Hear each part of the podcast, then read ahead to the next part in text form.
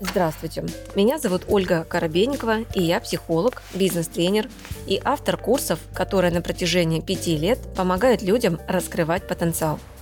В моем авторском подкасте «Ольга Коробейникова. Психология» я отвечаю на вопросы слушателей и помогаю разобрать разные сферы жизни и выйти на новый уровень мышления. Подписывайтесь на мои социальные сети, где вы найдете еще больше полезной информации – Ссылки я оставила в описании подкаста. Елена, расскажи, пожалуйста, о, сво- о своих целях. Мне 53 года, я из Минска. И вот оказалась случайно в профессии в детском саду. После я и детства твоего курса поменяла работу и предложили другую профессию, но у меня в ней нет образования. И дальше вот не знаю, я брала э, или мне учиться по этой профессии – сейчас э, я э, работаю помощником, я работаю воспитателем по сопровождению ребенка-аутиста.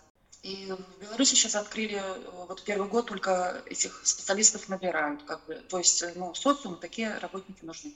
Мне понравилось, я уже третий раз в своей жизни прихожу угу. в детский сад работать, но до этого я бросал работу из-за декретных там, и помощником воспитателя работала. Кроме того, у меня есть э, такие как бы творческие способности, и я какое-то время пыталась ремесленничать, там, зарабатывать себе, э, тоже немножко подрабатывать, но бросила, потому что не пошло все. Если бы ты себя слышала, Лен, со стороны, то в голосе слышится очень много суеты. Когда в голосе слышится много суеты, это означает, что человек чувствует, что время идет, и он не успевает. И он не успевает э, прожить такую жизнь, которую он хотел бы прожить. И начинается суета. Суета — это вот как в данном случае мы смотрели, это беспорядочные половые отношения. Суета — это первая, вторая, третья, десятая профессия. То есть человек пытается как бы добрать за короткий срок все то, что он упустил за время своей жизни, упустил в своем прошлом. Он пытается добрать. И в то же время он э, в этой суете забывает почувствовать, остановиться и почувствовать, а что же я чувствую во всем этом? Чувствую ли я, что я иду туда, куда нужно идти? Во всем твоем монологе прозвучала одна очень глубокая вещь, но я ее, а, эту работу бросила из-за декретных. Вот я человек, который очень слышит в запросе клиента его причину. А что это означает? Бросила работу из-за декретных. Объясни мне, пожалуйста, эту стратегию. Ну, я работала на фабрике контролером качества трикотажной, и у меня уже как бы и техникум образования было, но только я его успела закончить. Ну, тут я вышла замуж в 30 лет, и, ну, в общем-то, сразу ушла в два декретных, а потом из декретных я сразу уже пошла помощником воспитателя, ну, потому что взяла на себя Ну, вот, вот это, это все. Вот это вот, подожди, вот эта фраза «из-за декретных». Я правильно понимаю, что получается, что ты находилась в декрете, потому что за него платили? Тебе... Я такого не чувствую. Подожди, Нет. тебе платили, пока ты находилась в декрете? Ну да, конечно. Да. И поэтому здесь ключ. Просто услышь, просто поверь на слово. Здесь ключ. Когда вам кто-то платит за то, что вы сидите с ребенком, например, вы мама, вам платят декретные, и вы, э, ну, как бы вам же платят декретные, вы э, таким образом не выходите из декрета, потому что вам платят. Или вам платит муж за то, что вы дома сидите с ребенком, и вы не выходите на работу. Здесь просто ключ к тому, что я зарабатываю на ребенке, я зарабатываю на уходе за ребенком. В принципе, это не говорит о том, что так делать нельзя. Но на это соглашаться нужно в том случае, если вы планируете в этом развиваться профессионально. Например, допустим, а, если вы та мама, которая планирует быть педагогом, быть э, няней, грудничка или еще что-либо в этом роде, тогда окей, сидеть в декрете, нарабатывать профессиональный опыт ухода за грудничком для того, чтобы потом этот опыт продать. Но если вы не та женщина, которая на этом планирует зарабатывать, то соглашаться на отсиживание в декрете и потерять стаж, потерять профессиональный опыт, хватку и все остальное, это будет очень дорого потом стоить, потому что вы на рынке потеряете конкурентоспособность. И вот тогда начинается вот эта история, естественно, но я про это и говорю. И поэтому ты сейчас вынуждена вернуться, ну, как бы к уходу за ребенком, потому что именно там ты провела а, определенные годы своей жизни, зарабатывая на декретных. Но сумма твоего заработка, в том числе по работе с детьми-аутистами, плюс-минус будет очень низкая, примерно такая, сколько платят женщине в декрете. Плюс-минус. Так? Да, Да, да. Потому что ты продолжаешь, по сути, сидеть в декрете. Ну, если как бы утрированно говорить, ты продолжаешь просто это делать. И это означает, что внутри тебя нет э, принятия, нет принятия того, что, э, ну, я же женщина, почему я должна работать? Мужчина же должен зарабатывать на ребенка. Почему я должна работать и зарабатывать? До конца нет принятия, что женщина в принципе работает и зарабатывает деньги. Все еще есть установка шаблонная о том, что мужчина должен зарабатывать, когда я мама. И все. И вот это вот... Я все время по полторы ставки работаю. Я... Всю работаю по полторы ставки. Сейчас, я понимаю. Сейчас и как ты к этому относишься? И как ты себя в этом чувствуешь? Потому что важно же телом пойти. Ну вот я, я знаю. Я развелась, сыновья э, сейчас живут с отцом, с бывшим мужем. Угу. И, и кто их обеспечивает? Ну, сейчас муж. Угу. Но когда мы были в браке, то практически он требовал половину 50 на 50. Угу. И я, я ушла, не делив ни имущество, ничего, потому что дети не захотели со мной пойти. Угу. Ну, мы поддерживаем отношения. А, так вот, у женщины деньги начинают формироваться тогда, вообще в принципе финансовое мышление начинает развиваться тогда, когда ей нужно взять ответственность за своих детей, когда ее детей никто не кормит. Ну там муж не зарабатывает, государство не платит, еще что-то, а детей нужно кормить. И тогда у нее начинает развиваться правильное финансовое мышление. То есть она начинает реально думать в сторону заработка, э, хватка у нее какая-то появляется и прочее. Если же есть палочка-выручалочка наподобие мужа, бабушек, государства, то есть до конца я не несу финансовую ответственность. Вот если это так, то женщина по своей природе, она любит жить на расслабоне на расслабоне мозга. Она может работать на пяти работах, но не зарабатывать нормальные деньги. Это означает, мозг отдыхает, а тело работает. Потому что если мозг начинает работать, тогда ты действительно начинаешь осваивать какую-то квалификацию, где ты будешь хорошие деньги зарабатывать. У тебя мозг соображает, в какую сторону двигаться. Но если ты работаешь только телом, но не мозгом, тогда мы видим 24 часа в сутки, а денег ноль. Ну, очень мало. То есть это несоизмеримо. Объем этих денег и объем проделанной работы. Вот у богатых женщин, у состоятельных женщин те же самые 24 часа в сутки, что и у обычной женщины.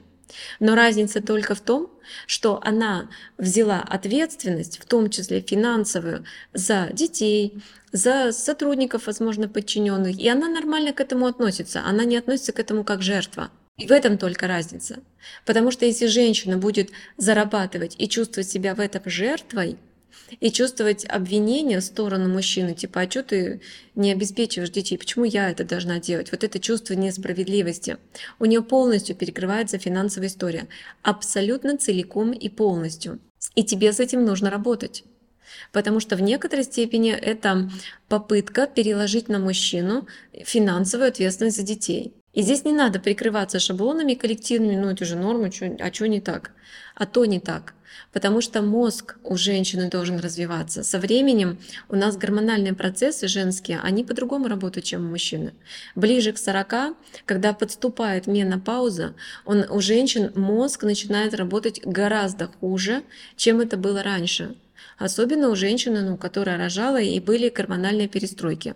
Я сама просто это знаю, как мама пятерых детей, скажу вам, что я тоже, ну вот когда третьего родила, я реально начала чувствовать, что мой мозг ослабевает. Я была в шоке, потому что вообще-то я переводчик, ну как бы а, интеллектуального труда представитель. Ты чувствовала эти моменты? Да, я это чувствую, да. Вот. Я сейчас на сексологии, на силе духа и это надо развивать, это надо менять. То есть э, сила духа э, – это у нас женский клуб, телесные, по возможности телесные духовные практики подключите, пожалуйста. Потому что телесно-духовные практики, там много я даю упражнений телесных, и духовных для восстановления функции мозга. Я просто знаю по себе, когда родила третьего ребенка и мой мозг начал ослабевать, память стала нарушаться, фокус, концентрация внимания. Я была в шоке, думаю, блин, мне всего 34 года, а я туплю. А, и я просто вовремя отловила этот момент и начала подключать тело. И поэтому сейчас я могу назвать человека себя с развитым мозгом, но это не само по себе, это благодаря практикам, которые я делаю. И поэтому если вам 40 плюс, и вы не подключаете тело, и вы чувствуете, что мозг ослабевает, функция мозга ослабевает, это надо признать и вовремя подхватить, чтобы этот процесс не развился дальше. Иначе у вас будет вот эта ситуация, когда тело делает работу, а денег нет. Потому что, чтобы были деньги, интеллектуальная функция должна быть очень сильная. Ну, иначе вы будете все время жертвами, там, неважно, мошенников, каких-то этих э, инвестиционных пирамид, опять же, финансовых и всяких разных других историй. Просто потому, что у вас мозг немного слабый, чтобы грамотно оценить, проанализировать, включить критику там и так далее либо в принципе вы запускаете режим недоверия ко всему. Это тоже на самом деле слабая функция мозга, потому что я не говорю, что надо доверять каждому, но я говорю, что нужно уметь анализировать, рассуждать. Человек, который потерял способность рассуждать, он базово вообще от всего отказывается. Это не есть правильно. Поэтому подключите, пожалуйста, телесные практики в клубе духовно-телесных практик, чтобы вы изменили это у себя. Чем раньше, тем лучше. Хорошо? Ну да, ну можно я еще спрошу? Да. Э, вот я брала часовую консультацию с Юлей, угу. и э, как бы мне такая рекомендация, что астрогенетику. Вот, и я, в принципе, и хочу к ней прийти, для меня это очень неподъемная а, ты, вот, ты а, это слишком быстро, я бы сказала, к астрогенетике.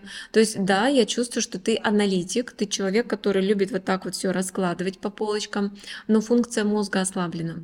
Да, и, да, и поскольку да, и поскольку функция мозга Спасибо. ослаблена, то ее нужно сначала восстановить.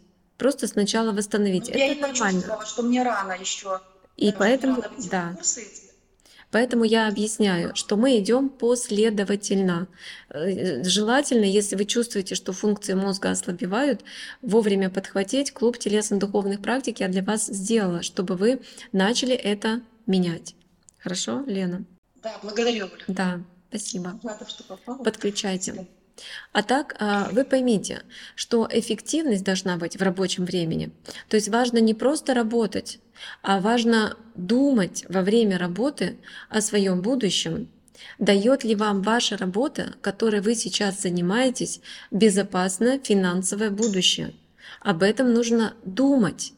И ты думаешь об этом как женщина тогда, когда ты не, не рассчитываешь на мужчину. Почему я не рассчитываю на мужчину? Во-первых, потому что мужчина для меня это воин, которого в любой момент просто могут забрать и все, и я остаюсь без мужчины. Во-вторых, доказано научно, что продолжительность жизни мужчины меньше, чем продолжительность жизни женщины. То есть у нас долгожители все-таки больше женщины, чем мужчина. Это второй, э, ну, как бы момент, и я понимаю, что раз это так, то я тоже несу финансовую ответственность, и я должна это делать. И в-третьих, самый главный момент – это мозг который, если мы перестаем думать э, и идти в сторону решения вызовов, которые ставит нам жизнь, то есть мы перестаем туда двигаться, мы просто отказываемся идти в какие-то сложности, отказываемся идти в какие-то триггеры, все, мозг перестает думать. Он начинает думать в сторону препятствий, а не искать возможности. И вот это тогда приводит к ослаблению мозга. Если функция мозга ослабевает, он не может контролировать тело, именно тело. И тогда в теле, например, запускается какая-то болячка, а мозг не может проконтролировать, то есть отправить туда необходимую армию, что называется, каких-то процессов, чтобы остановить заболевание. И заболевание приобретает бесконтрольный характер. Потому что кто не контролирует? Мозг не контролирует. Почему? Потому что функция мозга ослабела, а я не занимался его восстановлением. Поэтому это важно делать. Это имеет отношение к финансовому заработку. Это сто процентов имеет отношение к финансовому заработку. Чем старше мы становимся, тем больше мы должны об этом думать. С вами была Ольга Коробейникова в авторском подкасте «Ольга Коробейникова. Психология». Ставьте оценки, подписывайтесь на подкаст на удобной для вас площадке, чтобы не пропустить новый выпуск. Душевного вам спокойствия и берегите себя.